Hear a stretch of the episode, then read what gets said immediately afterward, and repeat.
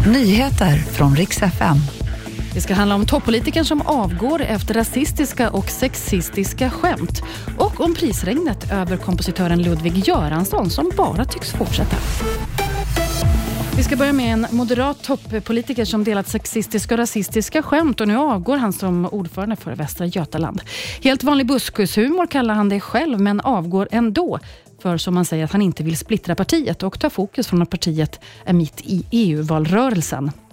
Bokostnader i Sverige fortsätter öka i januari. Senaste månaden har också inflationen ökat mer än analytikerna hade väntat sig, 5,4 procent. Matpriserna de fortsätter tyvärr också uppåt enligt SCB. Kaffe, te och kakao är exempel som har ökat med nästan 5 procent sista månaden. Grönsaker har också dragit iväg uppåt. Purjolöken verkar vara den som har ökat mest med 32 procent i januari jämfört med december. Så skräll om prisregnet över Ludvig Göransson som bara fortsatte i helgen. Två till priser för musiken till Oppenheimer på brittiska filmgalan Bafta i London. Även svenska-nederländska Hoyte van Hoytman fick pris för fotot för samma film och Göransson. Han väntas ju ligga riktigt bra till inför Oscarsgalan i mars också, där både han och filmen Oppenheimer ju har flera nomineringar. Det var nyheterna. Jag heter Maria Granström.